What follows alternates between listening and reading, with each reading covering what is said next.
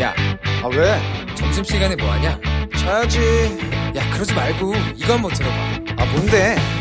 지금 당장 라디오를 켜봐 나른한 오후 깨울 시사 토크쇼 모두가 즐길 수 있고 함께하는 시간 유쾌하고도 신나는 시사 토크쇼 오태훈의 시사본부. 이 시각 라디오 정보센터 뉴스입니다. 더불어민주당 새 원내대표에 친문 윤호중 의원이 선출됐습니다. 윤 신임 원내대표는 검찰개혁, 언론개혁 등 많은 국민들께서 염원하는 개혁 입법을 흔들리지 않고 중단 없이 추진하겠다고 밝혔습니다. 국민의힘은 오늘 의원총회에서 국민의당과 통합 절차를 계속 추진하기로 의결했습니다. 주호영 원내대표 겸 대표대행은 이날 의총에서 조기 퇴진하겠다고 밝혀 이르면 이달 26일 원내대표 경선이 치러질 전망입니다. 변창흠 국토교통부 장관이 취임 109일 만에 오늘 전격 퇴임합니다. 청와대는 오늘 중 차기 국토부 장관 등 개각을 단행할 예정인 것으로 전해졌습니다. 국토부는 차기 장관이 취임하기 전까지 차관 대행 체제로 운영됩니다. 정부는 오늘 이재명 경기도지사의 독자적인 신종 코로나 바이러스 감염증 백신 도입 구상에 대해 지자체 단위의 자율 편성은 안 된다며 불가 입장을 명확히 했습니다. 유네스코가 특정국 반대 시 심사 중단, 대화 절차 신설 등을 포함하는 세계 기록유산 등재 절차 개편안을 확정함에 따라 일본군 위안부 기록물 등재를 놓고 한국과 일본 간의 격돌이 예상됩니다. 지금까지 라디오 정보센터 조진주였습니다.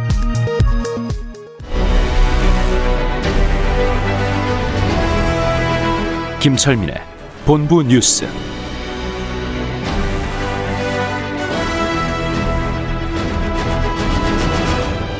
네, 오태훈의 시사본부 이 시각 가장 중요한 뉴스들 분석해드리는 시간입니다. 본부 뉴스 뉴스의 핵심을 짚어드립니다. KBS 보도본부의 아이언민 김철민 해설위원과 함께합니다. 어서 오십시오. 네, 안녕하세요. 김철민입니다. 예. 아, 코로나19 신규 확진자부터 좀 짚어주시죠. 예, 오늘도 신규 확진자가 673명 나왔습니다. 어제보다 한 20명 정도 줄었는데 예. 그래도 여전히 600명대 후반이고요. 그 뭐 곳곳에서 이제 산발적인 집단 감염이 계속되고 있는 상황입니다. 그래서 어제도 제가 이 시간에 그 방역 수칙 위반행위가 급증을 해서 당국이 굉장히 어, 고심을 하고 있고 앞 단속을 벌이기로 했다 이렇게 이제 말씀 유흥업소에서 평소보다 4배 이상 예. 위반 사례가 많이 늘어났다면서요. 예, 예, 예. 그 말씀을 드렸었는데 네. 어젯밤에 또 그런 아주 악질적인 방역 수칙 위반 행위가 또 적발이 됐습니다. 뭐예요? 그 이제 서울 송파구 한 호텔 가락동에 있는 한 호텔 지하에 있는 유흥 주점이었는데 예. 그 집합 금지 명령을 위반했다는 신고를 받고 이제 경찰이 이제 투- 이제 출동을 해 보니까 네. 그 유흥주점 안에 직원들하고 손님하고 90여 명이 빽빽하게 모여가지고 밀집해서 그 지하면은 그 환기도 안 될 거 아닙니까? 그렇죠. 예. 밤 11시 반이니까 이미 이제 영업 제한 시간도 넘긴 거고 예. 5인 이상 모임 금지 이 조치도 어긴 거고 그래서 예. 아주 고의적으로 악질적으로 이제 방역 수칙을 위반한 것이죠. 그래서 음. 그 이제 저 경찰들이 정문 후분을 다 도주로 차단하고 네. 전원 더 입건을 해서 단속을 실시했고요. 음. 명단 작성해서 어, 관할구청에 통보가 됐습니다. 그래서 이제 과태료 등의 행정 처분이 내어질 방침인데요. 네. 이렇게 계속 그 이제 방역수칙 위반하는 행위가 이제 반복되고 있기 때문에 또 음. 계속 늘어나고 있기 때문에 정부가 이제 합동 방역 점검반을 구성을 해서 다중이용 시설 집중 점검을 에 들어갔습니다. 그래서 지금 이제 학원 교습소, 종교 시설, 체육 시설, 어린이집, 목욕탕, 그다음에 건설 현장, 방문 판매업소, 유흥 시설, 식당, 카페 이렇게 네. 이제 아홉 개 분야에 대해서 오늘부터 집중적으로 점검을 하겠다 이렇게 이제 밝혔고요.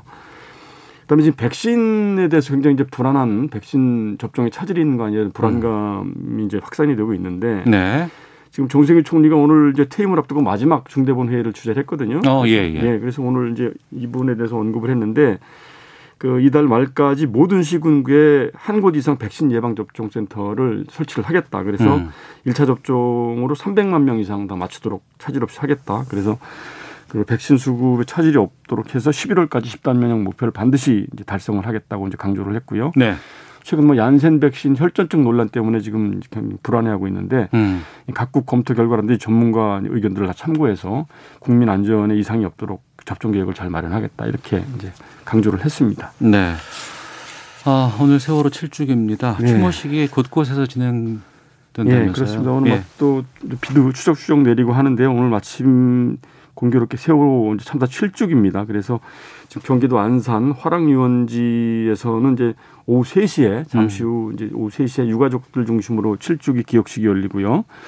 부평구에 있는 인천 가족공원에는 세월호 일반인 희생자들 추모관이 있는데 네. 여기는 오전 11시에 이제 일반인 희생자 7주기 추모식이 열렸습니다. 음. 그리고 이제 그 오후에는 전남 진도 사고해역 인근에서 4.16 재단이 주관하는 해상 추모제가 열리고요. 네. 또 세월호 목적지였던 제주도에서도 오늘 추모 행사가 열립니다. 그래서 이런 이제 7주기를 맞아서 정치권에서도 잇따라 이제 논평을 내놨는데요. 음. 더불어민주당 허영 대변인은 그 다시는 이런 불행이 일어나지 않도록 안전한 대한민국을 만들기 위해 최선을 다하겠다 이렇게 네. 논평을 냈고 국민의힘도 오늘 오전에 의, 의원총회를 열었는데 의총 시작하기 앞서 이제 세월호 희생자들 묵념 행사를 열고 이제 추모를 했고요. 음. 이 자리에서 주호영 이제 예, 원내대표는 국민들이 비통함과 무력감을 다시는 느끼지 않도록 국민의힘이 앞장서겠다 이렇게 예, 말을 했습니다. 네. 자, 그리고 이 뉴스는 정말 그, 어, 유산균 음료, 예. 불가리스가 코로나19에 치료 효과가 있다? 예. 뭐 막는 효과가 있다? 이런 예. 보도 나가서 뭐 주식이 뛴대더라 어쩐다 막 이래서졌는데 이 남양유업이 사과했다고요? 오늘 공식 사과문을 냈습니다. 이제 이게 어떻게 된 일이냐면 남양유업이 지난 13일에 네. 코로나 시대 항바이러스 식품 개발 이런 이제 심포지엄 행사에서 예. 이 행사에 이제 그 자사 임원인 박종수 항바이러스 면역 연구소장이 참석을 했습니다. 그래서 예. 발표를 하기를 자사 제품인 불가리스를 마시면 음. 인플루엔자 바이러스의 99%, 예. 코로나 바이러스의 77%를 감소시킨다 이렇게 발표를 한 거죠. 그러니까 발표를 직접 한 거예요. 예, 예, 예. 이제 이제 이게 이제 그 남양유업 상무입니다. 이, 네. 이분이 그런데 이제 이 발표가 나가자마자 바로 남양유업 주가가 그날 거의 상한가까지 갔습니다. 28% 급증을 했습니다. 허허. 그리고 시중에서 나- 불가리스가 거의 품귀가 거의 또 다 동인 동날할 정도로 품귀가 사태가 벌어진 거죠. 그런데 이제 바로 그 다음날 식약처가 예. 이 발표가 국민들한테 오해를 불러일으킬 소지가 있다. 이게 음. 지금 그이 이 심포지엄이 학술 목적 행사가 아니라 그 자사 과- 제품을 홍보하는 상업적인 목적이었다 이렇게 판단된다 그러면서 그 식품 표시 광고법 위반 소지가 있다 이런 네. 이렇게 이러면서 이제 그 경찰이 고발하고 관할 지자체 행정처분 의뢰하겠다 이렇게 밝혔거든요. 그 네. 근거가 뭐냐면 음. 그 지금 이 남양유업이 한 실험이 네. 동물이나 인간을 상대로 한 임상 실험을 거치지 않고 음. 세포 실험 단계에서 어, 실험을 한 거거든요. 예. 세포 단계에서는 뭐 뭐를 뭐 뭘 뿌려 넣어도 다 이렇게 저 이런 바이러스가 죽는 이런 그, 참. 그 응? 결과가 나올 수 있고 이게 예. 안전성이 전혀 검증이 된 게 아니거든요. 세포 단계 소독제 뿌리면 그 죽죠. 그렇죠. 다 죽죠. 예. 그러니까 그런 것이고 또 이 연구를 하는데 이제 남양유업이 연구비를 지원을 했고 어. 이 심포지엄 행사비도 남양유업이 이제 된 겁니다. 그래서 예. 이런 걸 볼 때 이 이제 식품 표시광 광고법 위반이다 이러면서 음. 이제 경찰에 고발을 했고 지자체 행정처분을 의뢰했는데 네. 근데 문제는 뭐냐면 이 주가가 급등했다가 식약처 발표하면서 주가가 그다음에 또 급락을 했거든요. 지금 네. 사 4일째 연속 주가가 이제 폭락을 하고 있는데 음. 이게 이제 이, 이 소식을 듣고 뒤늦게 뛰어들었던 일반 투자자들이 엄청난 피해를 보게 된 거죠. 그래서 이제 지금 증권거래소에서는 네. 이 미공개 정보를 이용해서 이 주가 조작을 한 혐의가 없는지 조사에 나서기로 했고요. 음. 이렇게 됐지만 결국은 그 피해는 결, 고스란히 이제 일반 투자자들한테 이제 떠넘기게 된 거죠. 네. 그러니까 결국 남양유업이 이렇게 파문이 확산되니까 오늘 공식적으로 입장문을 내서 어, 심포지엄 과정에서 발표된 실험이 인체 임상 실험이 아닌 세포 단계 실험이었기 때문에 효과를 단정 지을 수가 없는데 음. 소비자들에게 뭐 오해를 불러일으켜서 음, 죄송하다 이러면서 사과를 했고요. 앞으로 이제 건강 증진을 기여하는 제품 연구에 뭐 최선을 다하겠다 이런 식으로 이제 사과문을 발표했지만 네. 이미 뭐 투자자들 손해에 대해서는 뭐 어떻게 어, 아무런 언급이 없었습니다. 남양유업이 공식 사과하는 것도 당연히 해야 되겠지만 그러면 이거를 사람들이 어떻게 알게 됐어요? 다 언론 통해서 알았을 그렇죠. 거 아니에요. 예. 그럼 언론들은 처음에 이거를 그냥 남양유업에 배포한 보도 자료만 가지고 그냥 또 보도를 했잖아요. 그렇죠. 뭐 30개 사에 배포를 했는데 네. 예, 그거 그 이제 검증 없이 그대로 그냥 보도를 하는 그러니까요. 언론들도 문제고 어. 남양유업도 이 좀 너무 경솔했다고 볼 수 있죠. 알겠습니다. 음, 무지와 탐욕이 빚어낸 해프닝 아닌가 이렇게 생각합니다. 네. 하나 더 보겠습니다.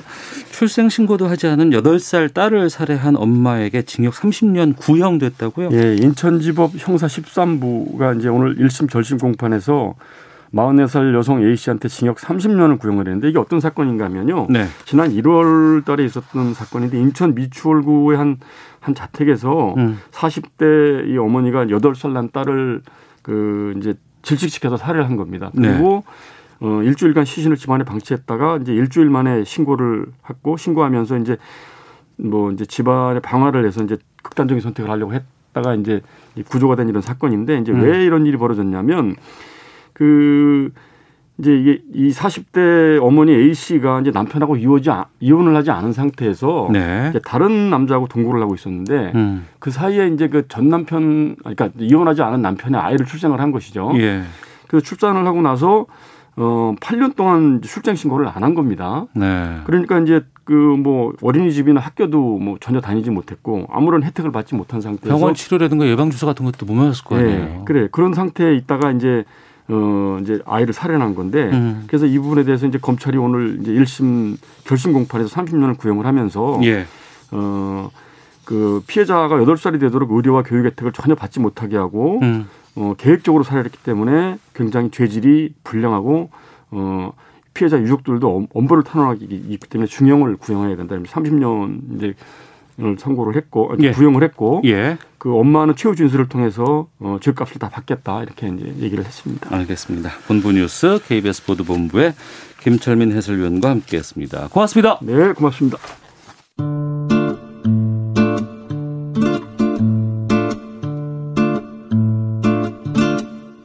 오태훈의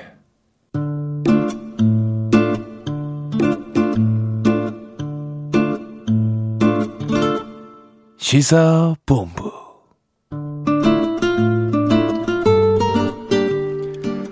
날마다 너를 불렀습니다. 여전히 매 순간 너를 부릅니다. 모든 노래가 결국 너였습니다. 세월호 참사 7주기 오늘 4월 16일 생때 같은 자식들을 가슴에 묻고 비통해했던 부모님들의 절규가 아직 생생한데 7년의 세월이 그냥 흘러버렸습니다. 오늘 시사본부 초대석 음, 모든 노래가 결국에는 너일 수밖에 없는 그래서 더욱 좀 애절하고 안타깝고 그렇습니다. 416 합창단 두 분을 오늘 모시고 말씀을 나누겠습니다. 아, 소개해드리죠. 먼저 합창단 단장을 맡고 계십니다. 이창현 군 어머님께서 나오셨습니다. 어서 오세요. 네, 안녕하세요. 반갑습니다. 네, 그리고 416 합창단을 이끌고 계십니다. 지휘를 맡고 꾸준히 활동하고 계신 박미리 지휘자님도 자리하셨습니다. 안녕하십니까? 네, 오랜만에 뵙습니다. 반갑습니다. 예, 저도 참 오랜만에 네. 뵙습니다. 아, 어려운 시간에 또 해주셔서 너무 고- 감사드리고요. 이제 세월호 이맘때가 되면은 여러 가지 행사들도 있고 기획도 있고 또 부모님들께서는 또 어, 다시 한번 좀 상황들을 더 살펴보고자 하는 또 그런 마음도 있을 것 같은데 요즘 많이 바쁘셨죠? 어떻게 지내셨습니까? 어머님, 창현이 어머님, 예, 4월이라 많이 바빠요. 음, 어, 합창단은 공연으로 활동하는 게 많아서 예, 공연도 많고 음. 4월은 네, 그럴 것 같습니다. 예. 지휘자께서는 박미리님께서는 뭐 아무래도 좀 많은 분들에게 세월의 의미도 좀 알려야 될 것 같고 또 어, 좋은 노래로서 또 만남을 좀 기획하는 부분에 많이 신경 쓰셨을 것 같은데요. 네, 네. 뭐 전국에서 이제 세월호 7주기 어, 추모 행사들을 준비하시면서 음. 공연 요청을 많이 해오시기도 하고요. 예. 그러면 이제 저희가 이제 단독으로 준비하는 공연도 있고 음. 행사 안에 또 노래 몇 곡을 예, 불러드리는 경우도 있고요. 이렇게 네. 해서 이제 전국 단위 분들과 함께 세월호 출주기를 준비하는 고 있습니다. 네. 창현이 어머님께서 단장 맡고 계세요. 네. 어. 단장 맡으신 지는 얼마나 되셨어요? 처음부터요. 왜, 또한 문제예요. 1년만 하시면 되지, 계속 하세요. 예. 힘들, 예. 벗어나지를 못하고 있어요. 어, 괜찮으세요? 괜찮아 보이는가요? 네. 해보면 4.16 합창단이 그래도 많은 좀 내 삶에 영향을 좀 끼쳤다 보십니까? 그렇죠. 당연하죠. 네, 네. 예, 어떤 부분에서요? 어, 그러니까 노래에 힘이 있잖아요. 음. 그러니까 노래를 시작한 거는 어 뭐 이렇게 막 어떤 목적을 가지고 시작한 건 아니고 네. 그러니까 우연치 않게 시작이 됐는데 음. 시작을 일단 하니까 사람들의 네네. 반응이 굉장히 많았어요. 그래서 음. 노래 잘하고 못하고를 떠나서 네. 여기 여기도 와주세요, 저기도 와주세요 이런 요청이 있어가지고 음. 자연스럽게 시작되었고 저희 가족만 하는 게 아니라 시민들과 함께 처음부터 했었거든요. 네. 근데 저희들은 다 상처받은 사람들이라 굉장히 뭐가 많이 나 있잖아요. 음. 아주 작은 어떤 행동 하나에도 언어 하나에도 굉장히 막 민감하게 반응을 하고 그런데 그럴 수밖에 없을 네네 거예요. 그 예. 시민분들하고 함께하면서 그분들이 저희의 이 모난 부분들을 굉장히 동글동글하게 깎아주시는 것 같아요. 아. 무조건 저희 편이 되어주시고 예, 예. 예, 그런 저희들 다 이해해 주시고 받아주시고 그래서 아. 굉장히 좀 어, 동글동글해져 가고 있어요. 음. 그 부분이 제일 좋은 것 같아요. 네. 박미리 지휘자께서 좀 말씀을 해주셔야 될 것 같은데 4.16 합창단은 어떻게 만들어지게 됐고 언제부터 만들어진 거예요? 아, 네. 그 아까 방금 말씀하신 대로 네. 어, 음, 부모님들이 먼저 노래를 시작을 하고 계셨고요. 음. 그러니까 2014년 12월에 12월 에. 네, 12월에 안산에서 예, 예. 안산 시민분들에게 이제 어, 감사하다는 자리에 음. 어, 부모님들이 가셔가지고 어, 그 당시에 이제 노래를 몇 분이 가셔서 고마운 인사를 전하는 자리에서 노래를 네. 부르셨는데요. 어. 그리고 나서 이제 그해 겨울에 4.16 연대에서 그 Never Ending Story라고 하는 뮤직비디오 제작을 네, 네. 하게 됐어요. 음. 그때 이제 저는 어, 평화의 나무 합창단이라고 하는 합창단 단원으로 활동하고 있는 참에 네네. 그 합창단에 이제 Never Ending Story 부모님들과 함께 어 코러스로 좀 참여를 해달라고 부탁을 어. 받았고 예. 그때 이제 처음 네, Never Ending Story에서 어머님들을 뵙게 됐죠. 어. 상당히 놀라웠던 게 아 이분들이 노래를 하신다는 것 자체가 예. 굉장히 그 당시에는 좀 놀라운 일이었고요. 음. Never Ending Story를 음 그때 특별법 싸움 때문에 차기 어머님도 삭발을 하시고 네. 예, 머리에 어, 비닐을 예, 비닐을 쓰시고 그때 음. 예, 노래하러 오셨었는데 그 모습이 잊혀지지가 않고요. 네. 그때는 음, 뭐 별다른 이야기 나누지 않고 정말 노래로만 음. 이렇게 두 손을 꼭 잡고 눈물을 흘리면서 노래를 불렀었죠. 그게 이제 첫 만남이었고 네. 어머니들이 노래 부르신다는 걸 알고서 그해 이제 2015년 500일 추모제가 다가오고 있을 때 광화문에서 음. 이제 500일 추모제를 합창으로 함께 해보자라는 이제 제안을 드리면서 그때 이제 평화의 나무 합창단이 어, 부모님들과 함께 광화문에서 추모 합창제를 했어요. 네. 네, 그게 이제 첫 인연으로 합창단이 음, 공식적인 어떤 합창단의 모습으로 네 시작하게 된 거죠. 그럼 그때 합창단이 그러니까 완전체로 구성이 됐을 때 지금까지 이 합창을 계속 할 거라고 생각을 하셨어요? 아니요. 그러니까 미래를 어떻게 계획하거나 예측하거나 이런 거는 어. 할 수가 없어요 지금도. 예. 그런데 그러니까 진상 규명이 어느 정도 되고 그러면 어. 약간 활동 방향이나 이런 게 달라질 텐데 네. 어 그게 안 되니까 계속 음. 저희 합창단의 활동 목적도 진상 규명을 위한 활동이거든요. 네.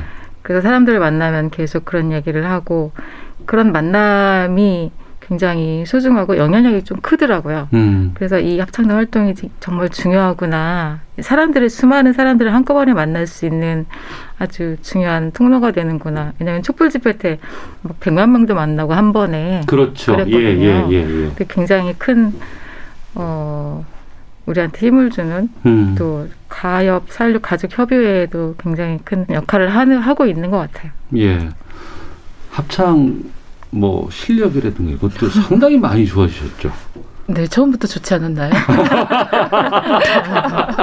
네. 어떠셨어요? 예, 예. 아, 네. 그러니까 이제 점점 단단해지시는 게 저도 좀 느껴지고요. 단단해짐을 느낀다. 네, 네. 예, 그러니까 예. 어머니들이 저희가 이제 첫 연습 장소가 그 예전 종합 합동 분향소 옆에 있는 컨테이너 작은 하나의 컨테이너에서 연습을 했었는데 네. 그때 노래 부르실 때는 노랫소리 보다도 음. 눈물이 훨씬 더 많은 연습 시간이었죠. 네. 근데 이제 점점 이제 어, 쏟아내는 눈물들이 3년, 4년 이제 지나가시면서 음. 어, 부르는 노래들도 좀 더 단단해지는 느낌이 예, 듭니다. 네. 자, 노래를 잘하고 못하고를 떠나서요. 어. 네네. 노래도 잘해요. 잘해졌어요. 단장님께서 잘한다고 하면 잘하는 거죠. 아, 그럼요. 그렇죠. 자, 아, 이 말씀 다시 또 드려야 될 것 같아서 참 죄송스러운데 7년 이제 지납니다. 네. 예. 어, 그러니까 어머니께서도 창현군 이제 기억이 참 많이 나실 것 같고 이맘때가 되면 좀 어떠실까요? 제가 좀 여쭤봐도 될까요? 그러니까 그 육주기, 칠주기 이렇게 4월 16일이 되면 예. 원래는 아이한테 집중하고 어, 아이만 생각하면서 그렇게 보내고 싶은데 예. 그러지 못하는 게 제일 안타까운 것 같아요. 어, 육주기 때도 그렇고 칠주기는 특히나 더 그런데 예. 왜냐하면 그 촛불 혁명으로 이제 정권이 바뀌었고 문재인 음. 대통령이 새로운 대통령이 되어서 네, 저희 촛불 집회 맨 앞에 저희가 항상 저희가 있었거든요. 맞습니다. 그래서 기대감이 굉장히 컸죠. 아 음. 이제 진상규명 될 수 있겠구나 네. 그런 약속을 실제로 도 하셨고 음, 근데 임기는 이제 1년밖에 안 남았고 칠주기가 됐는데도 전혀 진전이 없고 그러니까 전 정권과 별로 다를 게 없다는 게 너무나 여실히 그걸 저희가 보기도 하고 느끼기도 해서 네. 그러니까 더 심정이 안타까운 것 같아요. 그래서 더 음. 칠주기가 더 힘들게 느껴지는 것 같아- 같아요. 아이들한테 미안하고 해준 게 없어서 그 어떤 때보다도 올해가 가장 힘드시군요. 맞아요. 어. 네, 네. 저희 지난 가을부터 그러니까 사참위가 지금 사회적 참사 특별조사위원회가 지금도 진행 중인데 작년 네네. 말까지가 활동 기간이었거든요. 그렇습니다. 끝나면 그걸로 끝이었는데 네네. 그걸 연장시키기 위해서 작년 가을 겨울을 그 전국을 돌아다니기도 했고 청와대 앞에서 또 청와대 하셨고. 앞에서 예, 예. 시위뿐만 아니라 노숙을 했어요. 예, 그 예. 추운 겨울에 어. 지붕도 없이 그 바- 맨바닥에서 예. 그래도 청와대에서 반응이 없었거든요. 음. 얼마나 정말 그 부분을 생각하면 네. 너무 비참하고 배신감이 들고 음. 가족들이 다 그래요. 그래서 칠주기가 더 힘든 것 같아요. 네. 창현이가 살아있으면 지금 20대 한참 왕성한 청년이었을 것 같은데. 스물다섯 살. 25살. 그렇군요. 예. 아니, 기억나시고 보고 싶잖아요. 말하면 뭐 하겠어요. 아. 그러니까 그런 것 같아요. 시간이 많이 흐르고 나서 그래도 어, 어려움은 있었지만 그래도 뭔가 해결이 되고 하나하나 몰랐던 부분들을 확인하게 되고 그걸 통해서 좀 잊을 수 있는 계기가 되거나 보낼 수 있는 계기가 될 수 있어야 될 것 같은데 그게 아니고 계속해서 똑같은 상황이 네. 하루하루가 계속 되는 거 아니에요. 그 부분 때문에 좀더 어, 유가족분들께서. 힘드신 게 네. 아닌가 싶은 마음이 들고 박미리 씨께서도 이 부분에 대해서는 좀 하실 말씀이 있으실 것 같아요. 어, 부모님들이 이렇게 하루하루 이제, 음, 아이들을 좀 이렇게, 어, 어떻게 떠나 보내시겠어요? 떠나 음. 보내실 수는 없는데, 그래도 이제 세상을 향해서 우리 아이들의 죽음이 헛되지 않게 네. 좀더 저, 음, 그 세상이 상식이 통하는 그런 사회, 네, 생명과 안전한 사회를 위해서 이렇게 애쓰시는데 음. 아이들을 통해서 그런 것들이 좀 더 나아지는 사회로 가면 좋을 텐데, 어, 이제 지금 실주기에는 사실은 계속 제자리 걸음하는 듯한 느낌이 드실 것 같아가지고 옆에서 지켜보기가 굉장히 안타깝고 가슴이 아프고 네. 그렇지요. 네. 그 부분은 잠시 뒤에 다시 네. 한번 좀 저희가 좀 짚어볼까 하고요. 여기서 4.16 합창단 노래 한 곡 듣고 계속해서 말씀 나눌까 하는데요. 창현이 어머님 어떤 곡 들을까요? 저희. 네, 저희 첫 번째 음반 중에 예. 어느 별이 되었을까라는 곡이 있어요. 그거 어, 듣고 싶습니다. 어떤 곡이에요? 어, 저희가 작년 6주기에 예. 노래를 불러서 내가 온다면이라고 하는 북CD를 아. 제작했는데요. 예. 그래서 어, 그동안의 활동이 담긴 이야기가 담긴 책과 함께 음반을 만들었어요. 그, 음. 그곳에 담긴 곡이고요. 어, 세월호 창작 추모곡입니다. 네. 네, 네. 어느 별이 되었을까? 어머니들이 아주 많이 좋아하시는 첫 번째로 꼽는 곡입니다. 예, 어느 별이 되었을까? 네. 이곡 듣고 다시 두 분과 말씀 나누도록 하겠습니다.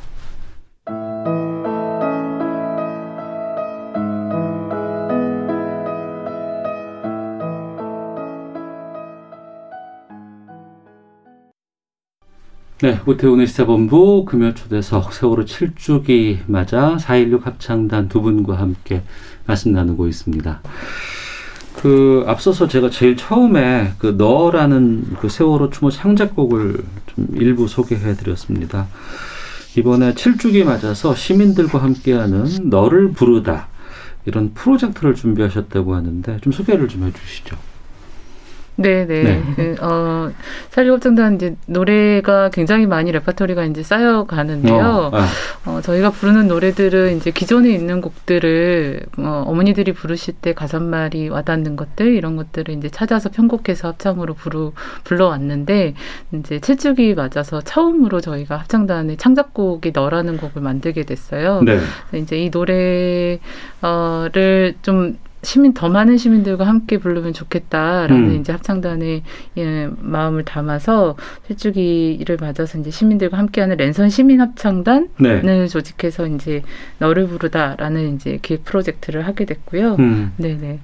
몇 분이나 그런 참여하시는 거예요? 아, 네. 거의 한 단체 개인 참여, 단체 참여까지 어. 해서 한 300여 분 넘게 음, 참여하신 것 같고 뭐 영상 파일로는 150개가 넘는 파일이 도착했고 네, 네. 개인 참여자가 200여 분이 넘고 음. 단체 뭐 학교 아이들 뭐 단원고에서도 참여를 해주셨고요 학- 선생님과 학생들이 함께 네. 네 그리고 이제 저희가 이제 수어로도 함께 참여하실 수 있게 어, 준비를 했었는데 그런 그 장애인 분들도 함께 해주시고 해서 음. 네 많은 분들이 함께 작업을 해주셨습니다. 그러니까 이 부분이 과거에는 우리가 어느 시점에 되면은 막 서로가 모여서 얘기하고 함께 모여서 이렇게 뭔가 완성된 것을 어, 만들고 또 거기서도 기쁨을 느끼기도 하고 또 하나의 일체가 되기도 하고 이- 이러는데 코로나 상황에서 이런 프로젝트를 준비하기가 상당히 쉽지 않으셨을 것 같아요.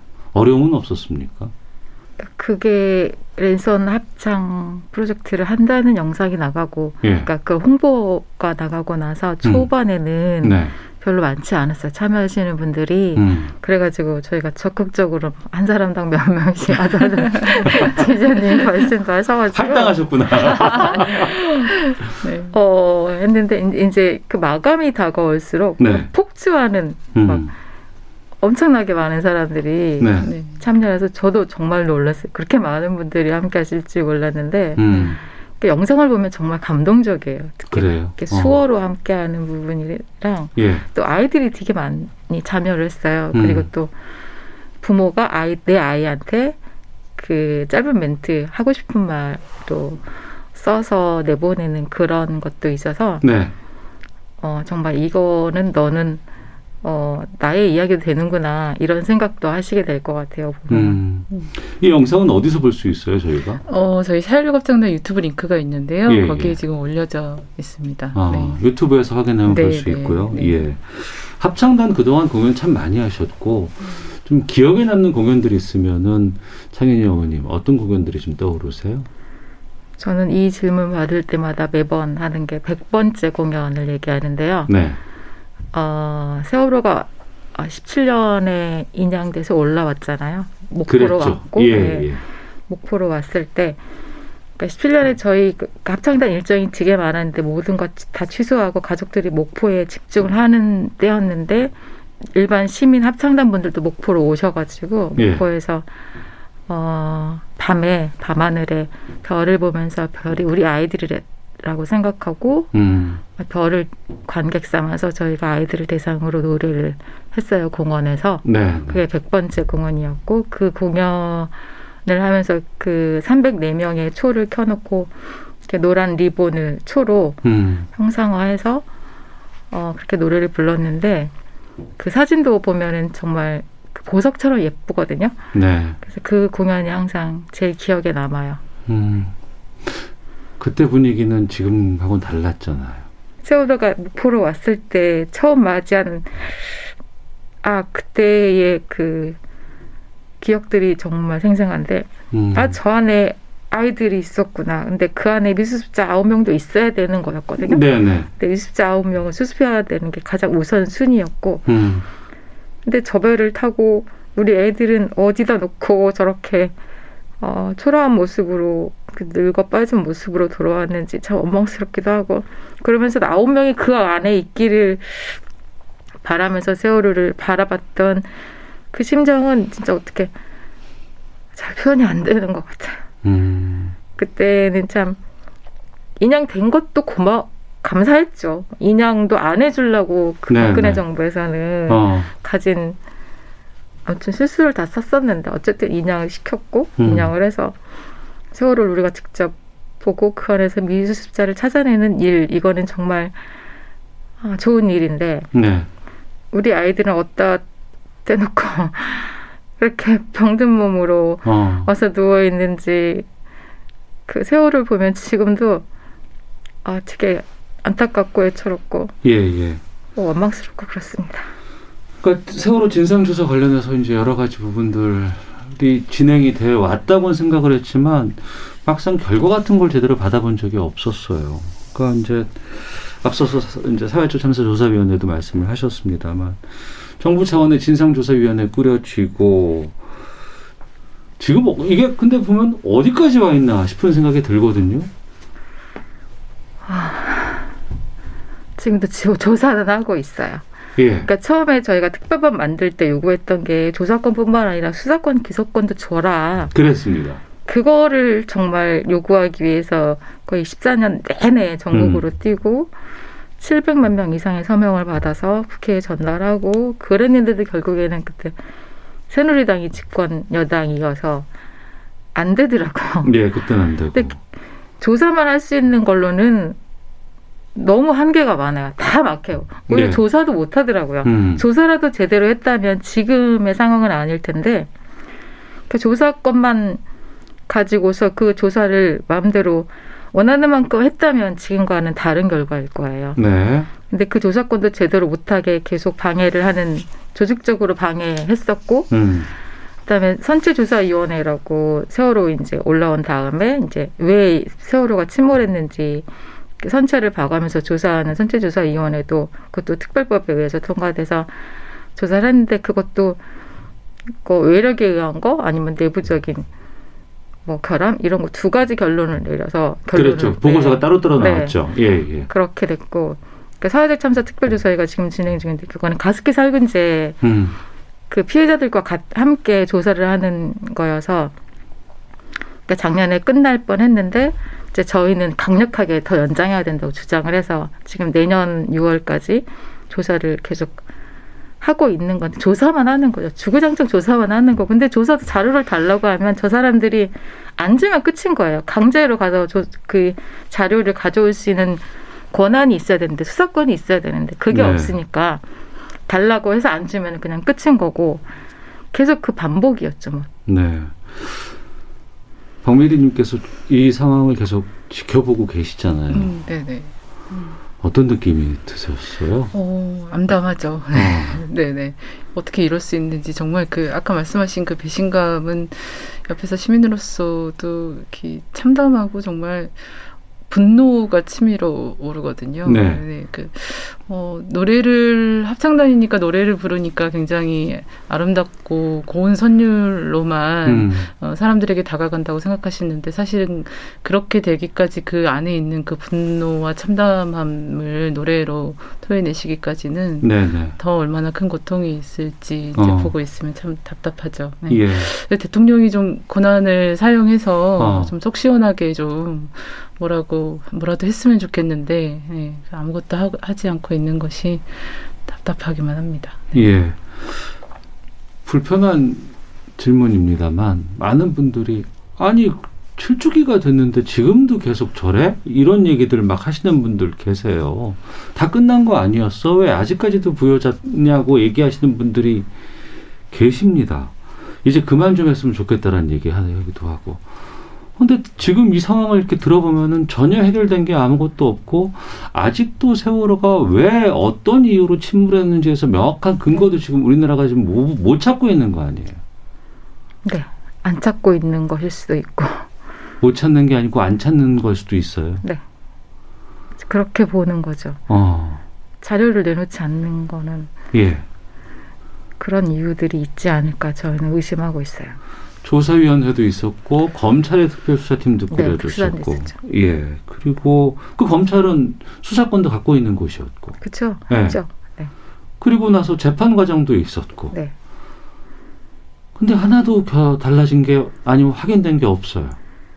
그러니까 검찰 특수단이 자 우리가 요구해서 출범한 게 아니고 스스로 2019년 11월에 자기네들이 뭐 백서를 쓰는 심정으로 들여다보겠다 이렇게 거창하게 기자회견을 하면서 출범을 했는데 네. 지금 결과를 놓고 보면 정말 수사하겠다는 의지가 있어서 한 게 아니라 어떤 음. 어, 자기네들이 필요에 의해서 또 해경 그러니까 결과적으로는 해경 지부에 면죄부를 준 거밖에 없거든요. 네. 조사했지만 의- 더 이상 의심될 게 없다. 네, 확인하지 못했다. 네, 면죄부를 어. 네. 판결도 그렇게 나왔어요. 해경 지부에 대한 판결도 일심, 일심 판결도 네. 해경 지부는 무죄다 이렇게 판결을 내버렸어요. 음. 그러니까 결과적으로 더 안 좋은 거죠. 특수단이 한 일들이 그러니까 더 속이 타는 거고 네. 욕이 나오는 거고 어. 그런 거죠. 예. 유가족 분들 과도 좀 말씀을 좀 여쭤볼까 하는데 아직도 힘든 분들 그리고 정신적인 트라우마를 호소하시는 분들이 많이 계시죠. 네. 그러니까 정상인 게 오히려 이상하지 않을까요? 어. 어, 그러니까 정신적으로 다 힘들어 이렇게 말하는 사람은 없지만 네. 이게 이제 다 삶으로 몸으로 행동으로 다 나타나더라고요. 그러니까 음. 말하지 않아도 아 저 분이 저 엄마가 저 아빠가 어떻게 아프구나 이게 딱 보면은 보이거든요. 네. 그렇게 아프지 않은 분이 없는 것 같아요. 음. 그럼에도 그렇게 나 아프다고 얘기 안 하고 그냥 여전히 가족 협의회 일원으로서 우리가 해야 할 일은 진상 규명이다. 라는 그 한 가지 목표를 위해서 계속 활동을 하는 거고, 뭐, 여러 가지 칠주기가 되는데도 추모의 아이들 생각하며 추모하는 시간을 갖기보다 어떻게 하면, 아, 이 문재인 정부가 좀 세월호 진상규명에 더 의지를 갖고 행동하게 할까. 문재인 대통령이 좀 의지를 표명해줬으면 좋겠는데 어떻게 하면은 할 수 있을까만 골몰을 하느라고 자기 몸을 돌볼 여유는 마음적 여유도 시간적 여유도 없는 것 같아요. 오랜 시간 박메리 씨께서 이제 유가족과 함께 이제 하시다 보면은 그러니까 참 많은 일들이 있었잖아요. 기- 너무나 힘들어서 좌절할 때도 있었고 하지만 또 그걸 또 극복하고 이겨내서 무언가의 희망을 찾기도 하고 근데 이런 것들이 또 지지부진해지면 다시 또 실망하고 이런 기복들을 많이 가- 옆에서 보셨을 것 같은데 네. 어떠세요? 네, 부모님들이 어 사월이 되시면 네. 이제 이제 음, 최근에 어떤 분도 이제 저에게 4월 지나면 또 뭐 바쁘지 않고 공연도 없어지고 그러면 좀 더 낫지 않아? 이제 이렇게 말씀하시는데 음. 어, 사실은 제가 옆에서 지켜본 바로는 어느 날, 어느 하루 뭐, 안, 힘드시지 않은 날은 없었, 없었고요. 어, 1년 내내 전국의 사람들을 만나고 해외까지도 가셔서 이제 공연하시면서 만나는데 가장 힘든 때가 물론 4월이지만 아이들이 이제 4월 16일 이후에 또, 어, 부모님 곁으로 오거든요. 한명 네. 한 명. 음. 그래서 이제 5월까지 계속 이제 돌아오는 아이들이 있어요. 아, 네네. 아, 아, 그래서 예, 예, 예. 음, 제가 보, 옆에서 보면 어, 5월까지는 늘 매년 가장 힘든 시간을 보내시는 것 같고요. 어. 음, 그래서 이제 합창단을 하면서는 어, 5월까지 좀 일정이 공연이 많았으면 좋겠다 이런 생각을 해요. 어, 더 바쁘면? 바쁘시게 예, 어, 바쁘시게 어. 다니시면서 예, 예. 또 사람들 만나면서 힘 받으시고 어. 그래서 좀 많은 분들이 5월까지 계속 찾아주셨으면 뭐 이런 생각을 혼자 개인적으로 하게는 되죠. 그래서 아예 아예 바빠가지고 부모님들과 여기저기 음. 다니면서 노래 부르고 이러는 게 낫겠다 이런 생각이 들 때도 있죠. 네. 네. 누군가에게 상처를 받는 얘기를 듣기도 합니다만 또, 또 어떤 분에게 참 위안을 받고 힘을 받고 또 그러기도 하지 않을까요? 그럼요. 어, 그러니까 저희가 공연 때 만나는 모든 분들이 그런 것 같아요. 네. 저희 공연을 갔을 때 만나는 분들은 대부분 저희 편이에요. 음. 저희 안아주시고 한 번이라도 그냥 보기만 하면 막 울고 어 그러니까 7년이 지났는데도 한결, 한결 같은 마음으로 그러신 분이 정말 전국에 너무 많더라고요. 여전히 해외에도 계시고 네, 네. 그런 부분 너무 놀란 것 같아요. 근데 그런 분들을 만나면서 힘을 얻고 어. 저희가 또 어, 참사 이전과는 다른 사람으로 변한 것 같아요. 네. 그런 분들의 삶을 보면서 어떻게 저렇게 자기 일이 아닌데도 음. 자기 일보다 오히려 더 열심히 하는 분들이 많거든요. 네. 열심히 해서 살 수 있을까? 아, 음. 저렇게 살아야 되는 거구나. 음. 이런 생각들도 하게 되는 것 같아요. 예. 박미리 씨도 그분 중에 한 분이죠. 그럼요. 일 빠져. 어, 근데 저희는 또 그 함께 하시는 합창단 시민분들은 예. 부모님들 보면서 정말 배움이 많다 이런 음. 말씀 한결같이 하시거든요. 네. 저도 이제 서울이 집인데 늘 음. 매주 월요일이 저희 연습 날이에요. 네, 네. 월요일에 운전해서 안산을 아, 갔다가 돌아오는 저녁에 운전길에는 뭔가 가득 채워져서 오는 느낌이 아, 항상 그래요? 들어요. 예, 예, 그래서 예. 어, 너무 존경스러운 분들이시죠. 아. 부모님들을 보고 있는 예. 그 자체만으로도 그래서 이제 본인들에게 배움이 너무 많고 근데 이게 음. 저뿐만 아니라 합창단 단원분들이 한결같이 하시는 말씀이고요.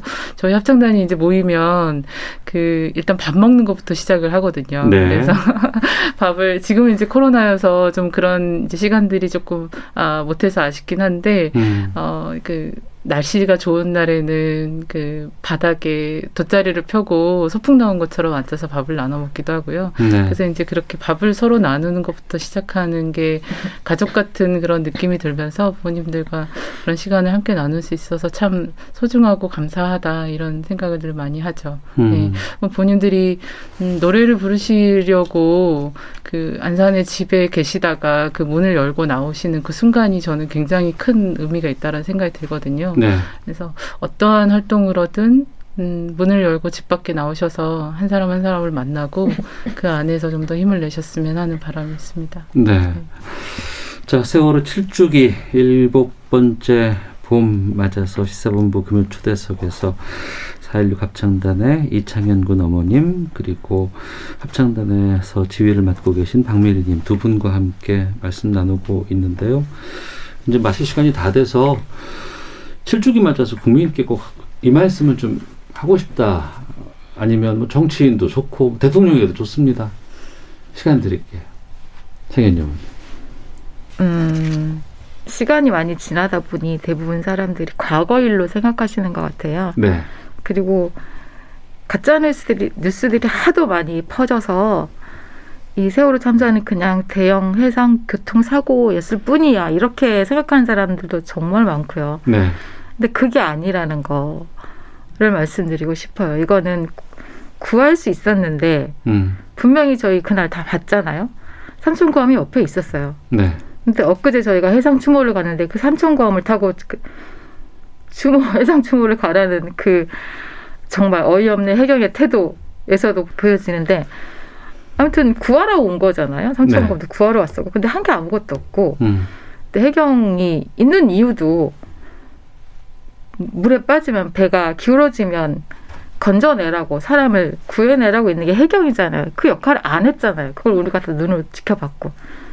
근데 그런 사건이라는 거. 이거는 구할 수 있었는데 구하지 않은 국가가 국민을 포기한 오히려 포기한 것은 죽게 내버려둔 그건 학살인 거죠. 네. 학살을 한 사건이라는 거. 그러니까 진상규명이 필요하고 음. 왜 그랬는지를 알아야만 되는 거죠. 그런 네.